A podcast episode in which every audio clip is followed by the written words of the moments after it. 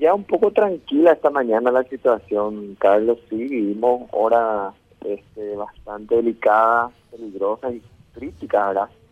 En algunos municipios, en todos prácticamente es la misma situación, desborde de los arroyos, pero puntualmente grave la situación en Cacupé y sobre todo en la ciudad de Tomatí, donde se una particularidad, las lluvias se vieron hasta el, mediodía aproximadamente, pero en la ciudad de Tomatí, el desborde del arroyo Tomatí, se dio en, horas de la tarde con prácticamente seis barrios aledaños al, lecho del, arroyo, este, bajo agua literalmente son prácticamente seis barrios, 300 casas, estima el intendente que fueron las directamente afectadas y, toda toda la gente tuvo que ser evacuada de, sus casas.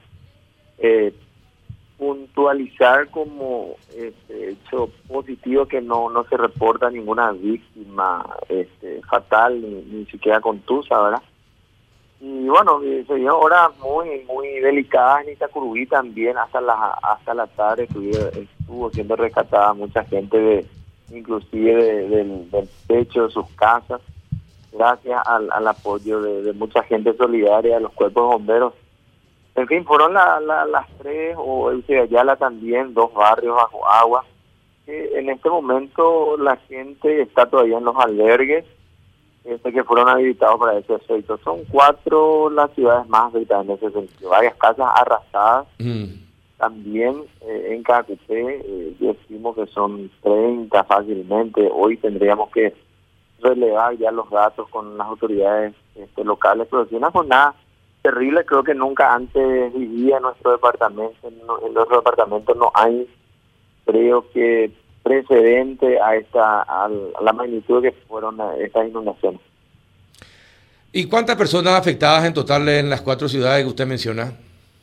Y podemos estimar, Carlos, más de 600, 700 familias mínimo fueron las que tuvieron mm. que dejar sus casas eh, desde, desde la media mañana hasta la tarde eh, la característica creo que este tipo de inundaciones es que es bastante fugaz, ¿verdad? Rápidamente suben las aguas, inunda la, las casas, pero también rápidamente eh, este deja de, se escurren las aguas, ¿verdad? No, no como las inundaciones tradicionales que a las que estamos acostumbrados con la creciente del río Paraguay que suele durar días y hasta semanas. Eh, este creo que efecto del, desborde de los arroyos rápidamente pasó, pero sí, los daños, perjuicios que ocasionó son inmensos. Imagínate que en pocos minutos tu, tu casa esté eh, por lo menos con uno o dos metros de agua, eso evidentemente ocasiona un perjuicio muy grande, muchas olerías y cerámicas inundadas también en, la ciudad de Tomatí, entonces esto es un daño enorme toda la red vial, eh, sobre todo caminos vecinales eh, en el departamento están bastante dañadas, muchos puentes caídos, hasta ahora está inhabilitada la ruta 2 a la altura de Itacubí, San José, se está desviando el tránsito por Valenzuela y retomar por Caballero, Villarrica y Coronel Oviedo. Este, veríamos si el Ministerio de Obras Públicas puede ya este, de alguna forma remediar esta situación, ya que por lo menos ya no, no se están registrando lluvias en este momento en el departamento. Eh, bueno, por suerte. Eh, y, cuándo volverían a sus casas? Eh, ¿Y qué, qué va a pasar con aquellos cuyas casas fueron arrasadas, según dijo usted? Sí, en Cacupé lo que tenemos este, datos de que sí que algunas casas fueron este, llegadas por las aguas, por los raudales, por los mejores. Entonces, hoy veríamos con el intendente municipal qué acción tomar también en ese sentido. Son casas que están ubicadas muy, este, en barrios muy este, próximos al, arroyo, a tres arroyos que, pasan por el centro de la ciudad. De cada cupé que van y desembocan en el arroyo Tobatí, por eso este ocurrió una particularidad que la lluvia paró en Tobatí a las 11, pero el desborde y la inundación de diferentes barrios se, pues, se dio en horas de la tarde. Y, bueno, veríamos, relegaríamos los datos y bueno, también diríamos seguramente la presencia y asistencia de las instituciones del Estado, las municipalidades de la gobernación, también tenemos muchas limitaciones en ese aspecto y y ver que, que cómo poder ayudar. Lo, urgente y prioritario era darle un lugar eh, donde pasar la noche, eh, la asistencia alimenticia, muchos niños también que están en los albergues este, en este momento y bueno, hoy veríamos que acciones también tomarlo también lo, urgente en este momento, eh, la reparación de los caminos, hay comunidades que están prácticamente aisladas. Esta lluvia fue inusual, Carlos. Yo estuve solicitando más o menos la cantidad de agua caída en el departamento, entre 150 y 160 milímetros en pocas horas. La, la lluvia empezó a las 5 de la mañana hasta las hasta las 11, de, aproximadamente en 6 horas cayó esa cantidad eh, inmensa de agua y eso hizo que colapsen todos los arroyos. Esa fue, creo que, una de las causas. Mucha agua caía en pocas horas porque tuvimos muchas lluvias en las últimas semanas que fue deteriorándolo la red vial y bueno, con, lo, con la temporada de ayer esto hizo que quede en esta situación todos los caminos vecinales del departamento. Bueno, Juanito. Eh, a ver, ¿qué, le dice el pronóstico, gobernador? Entiendo que desde mañana y hacia el fin e inicio de la próxima semana, este, el tiempo sería más, más tranquilo, más estable. Esto ayudaría, yo sé que las consecuencias fueron bastante graves en algunos casos, pero ayudaría a, ir buscando una solución a esa gente, a esa cantidad de, de gente que usted dijo que está afectada y va a ser una pelea una vez más, como siempre sucede en estas situaciones. No Reitero un poco la, el concepto. La, las municipalidades y la gobernación no estamos en condiciones de, de asistir en, en, los perjuicios que sufrió eh, esa cantidad este hasta hoy, este, hasta anoche, estuvimos hasta oh, tantas horas de la noche recorriendo también. Eh, hoy vamos a ver los reportes, cuánta cantidad de, de casas o familias sufrieron este por como consecuencia de, este avance en las aguas de sus casas, con la con el consiguiente perjuicio de todos sus de sus pertenencias, electrodomésticos, muebles que eh, vemos hasta hoy, hasta este momento están llegando fotografías y videos este, que hablan de la magnitud de este temporal. Entonces, eh, lo que vamos a ocuparnos, eh, de lo que vamos a ocuparnos hoy, seguramente en el, en el mejoramiento de los caminos y, y, ver con, ya tuvimos contacto con el ministro de Obras Públicas también. En este momento está también prácticamente aislada eh, la zona de Santa Elena y Bocayatí por este, el peligro de caída de los puentes principales eh, de, las rutas que unen esos dos municipios con la ciudad de Itacurubí, Santa Elena y Bocayatí. Y, y, son evidentemente acciones que van a tomar sus vías. Son puentes muy grandes sobre el arroyo Iagú y Cambaí eh, el arroyo también, este, que, que, pasa cerca de la ciudad de Mocayati. Entonces, hasta hoy tenemos, hasta ese momento tenemos esos datos. Van a ir llegando evidentemente más información. Estamos contactando con los diferentes intendentes también de los otros municipios con quienes no pudimos este, contactar ayer y bueno, hacer una evaluación seguramente al mediodía y, empezar a trabajar primero en restablecer el tránsito y del aislamiento en el que están todavía algunas comunidades, ¿verdad?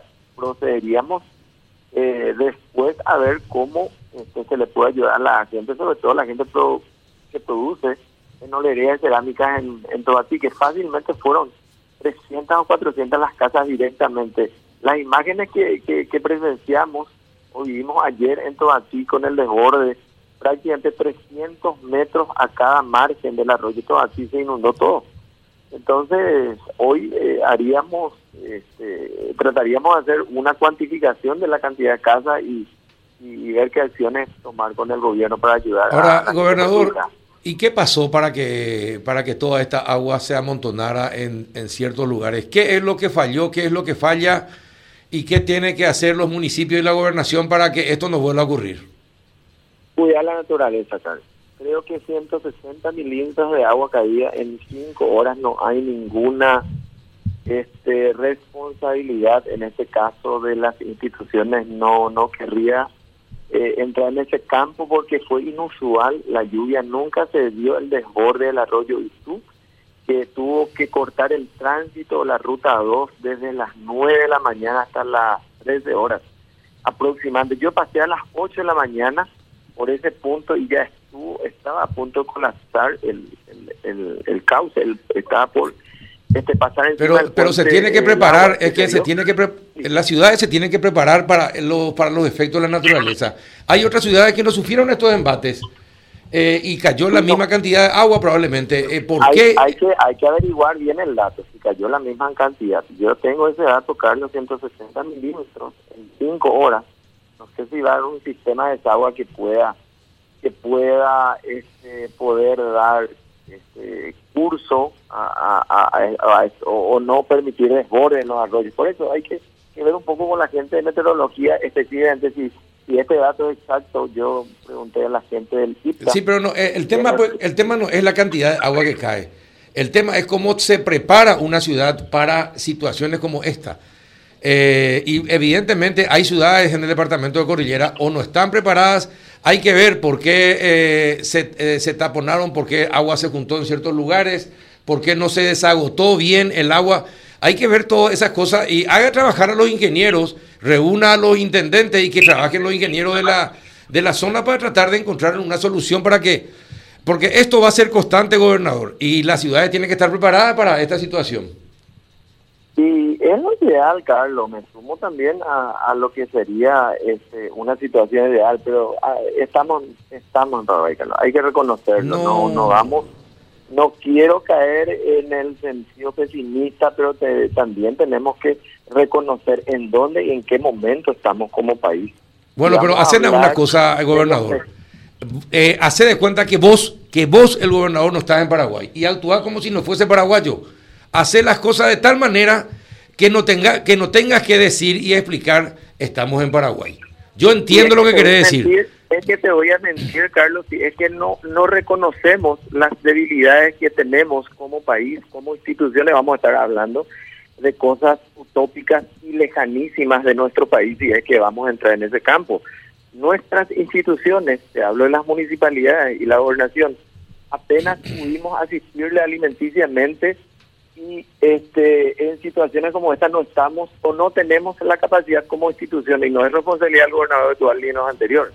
Es el sistema, la gobernación no puede, teniendo 200 millones de guaraníes por año para situaciones de crisis, inundaciones, sequías, este poder resolver eso que estás mencionando. Yo quiero hacer nomás un análisis bastante objetivo, por eso te estoy mencionando, Carlos, y no ninguna ciudad del Paraguay y no solamente de, sí, pero mal de mucho consuelo de tonto, pero mal de mucho consuelo de tonto, gobernador. Eh, ¿Por qué no nos ponemos las pilas? Vamos a cambiar, vamos a pensar como, vamos a ser paraguayos, pero pensando como, como qué puede ser, suecos.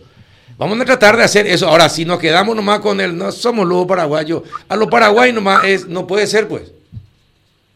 Es, lo que tenemos, Carlos, no nos engañemos, por eso me expreso de esa forma, con mucho respeto te lo estoy diciendo ninguna ciudad del país está preparada para eventos de este tipo. Y si es que no nos no reconocemos esa situación no vamos a poder mejorar de aquí a 20, 30 años, que es lo que estimo como ciudadano paraguayo que estoy hablando, no como autoridad temporal que va a estar dos años más en el cargo, que eh, nos estamos dando cuenta hoy cómo estamos como hablamos, y por eso te decía, con, con este estos efectos sobre la naturaleza en las últimas décadas. ¿Qué autoridad está preparada para estos embates eh, o, o, estos temporales o desastres naturales que cada día estamos pasando una situación crítica por sequías? No tuvimos, creo que en nuestro país, una sequía tan este, importante en las últimas décadas. Apenas estuvimos superando esa situación y ahora este, nos encontramos con la con, con lo vivido ayer, Carlos, que fue y se pasaron momentos críticos. No reitero un poco la idea, Carlos, porque tampoco quiero ser utópico y decirte vamos a preparar la ciudad de Cordillera para los próximos embates. bueno, eh, espera un ratito, espera un ratito, gobernador. ¿Y qué va a pasar? A ver, vos sos, eh, ahora sos el, a ver, el jefe departamental. Está bien, lo de ayer, olvídate. ¿Qué va a hacer para que no vuelva a ocurrir? Hay que empezar a hacer las cosas desde, desde ahora para que la próxima vez el, daño sea mínimo, para que la siguiente vez sea más mínimo todavía y después para que ya una lluvia de 200 milímetros en, una hora también tampoco haga efecto si es que preparas. Ahora, algo hay que hacer, lo que no podés es, bueno, somos lo así, no podemos con, no podemos con 160 milímetros eh, de, agua. Algo hay que hacer para cambiar la situación, eh, gobernador. Ahí entramos en, en otro campo, Carlos. Entramos, ¿Qué va a hacer este país? No, no, no, no pasa un poco por las autoridades ocasionales y temporales. Me sumo a ese grupo de, de autoridades que estamos con las manos atadas, Carlos. Entramos en otro campo. El sistema en este país depende del Poder Ejecutivo. El 95% del presupuesto de este país es muy poco, 14 mil millones de dólares por año, pasa por la decisión del Ejecutivo Nacional. Busquemos responsabilidad eh, eh, este, en ese ámbito también, Carlos. Por eso nomás le expresaba, porque esto, estuve como intendente en una ciudad este, del departamento de Isla Cucú, ahora en este caso, en este caso, eh, en la gobernación, y me doy cuenta que estamos como autoridades con las manos atadas. Por eso pedí esa respuesta un poco pesimista en el sentido que también este, como ciudadano pensaba que podía hacer mucho por mi comunidad, por mi departamento, pero hoy en este cargo, en este cargo también me doy cuenta, reitero, por la limitación que tenemos como institución. En ese sentido nomás te da, te da esa respuesta. Eh, es un proyecto que necesitamos hacerlo de forma nacional y ahí entramos en nuestro campo, cuál es la responsabilidad de los gobiernos anteriores que nuestras ciudades no tengan desagüe cloacal que llega millones y millones de dólares el presupuesto de la gobernación es de 8 millones de dólares por año para todos todas las responsabilidades que tenemos en todos los ámbitos educativos, de salud. Ahora estamos en esta pandemia que también nos concentró en el aspecto sanitario en hacer inversiones este, orientadas hacia al fortalecimiento de todo el sistema de salud público que está en si hablamos de desastres, hablamos de desastres naturales, ni hablemos cómo está el sistema de salud en nuestro departamento, Carlos. Yo como médico también te hago esa puntualización, no podemos con 43 unidades de salud familiar, que son el que es el modelo exitoso en el mundo, la descentralización también de la salud, necesitando por lo menos 200 unidades en un departamento con 350 mil habitantes. A, eso nomás me refiere también, Carlos, los, los defectos y limitaciones que tienen nuestros municipios también eh, puedo, intentar explicar también, o por lo menos el concepto que tengo, que en nuestros 30 años de vigencia, casi 30, 29 años de la Constitución Nacional, en que concentró el poder en una figura, la figura de la Presidencia de la República, dejando de lado 159 municipios y 17 gobernaciones con menos del 5% del presupuesto y también con muchas limitaciones legales que tenemos también como autoridades regionales y, municipales, Carlos. A eso nomás me refería cuando que me consultas qué podríamos hacer también y te digo que muy poco. Y te estoy hablando de realidades, no con ánimo de decir que el paraguayo, yo respeto mucho al ciudadano paraguayo, no estoy hablando del ciudadano paraguayo que así somos, no, no soy de ese concepto, pero sí te hablo de las limitaciones que tienen nuestras instituciones y la gran responsabilidad que tienen los gobiernos nacionales en que estén en esta situación nuestros municipios y, nuestros departamentos. A eso nomás me referiría, Carlos, cuando me consultas qué podríamos hacer. Bueno, eh, Juanito. No, está bien por aquí. ¿Está? Está bien por aquí. Bueno, gobernador, para cualquier eventualidad, los micrófonos de la radio están a disposición de la gobernación, ¿sí?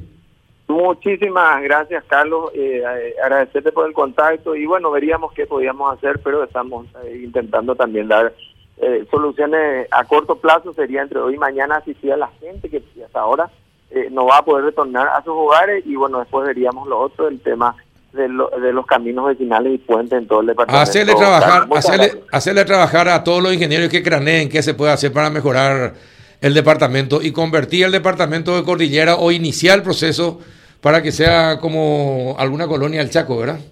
Te hablo, Carlos, y termino también un pedido para vos como, como comunicador, a toda la prensa, a toda la ciudadanía paraguaya. Apostemos a lo nuestro. Cordillera es, hoy se pudo convertir en uno de los departamentos más turísticos. Carlos, 72 de las 270 posadas turísticas, más del 30% del, de, del país registradas en la Senatur están en nuestro departamento. Apostemos a lo nuestro. Hoy San Bernardino está teniendo casi 600 construcciones de, desde inicio de la pandemia. ¿Por qué? Porque la gente normalmente realiza o toma sus vacaciones viajando al exterior invirtió en su país.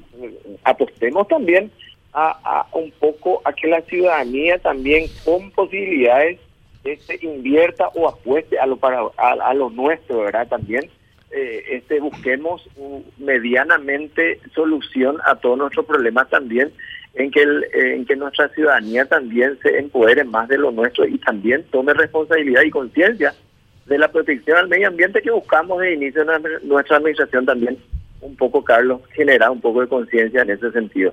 Muy, muy agradecido, Carlos, por esta... Un abrazo, gobernador. Muchas gracias por tu Muchas tiempo. Gracias.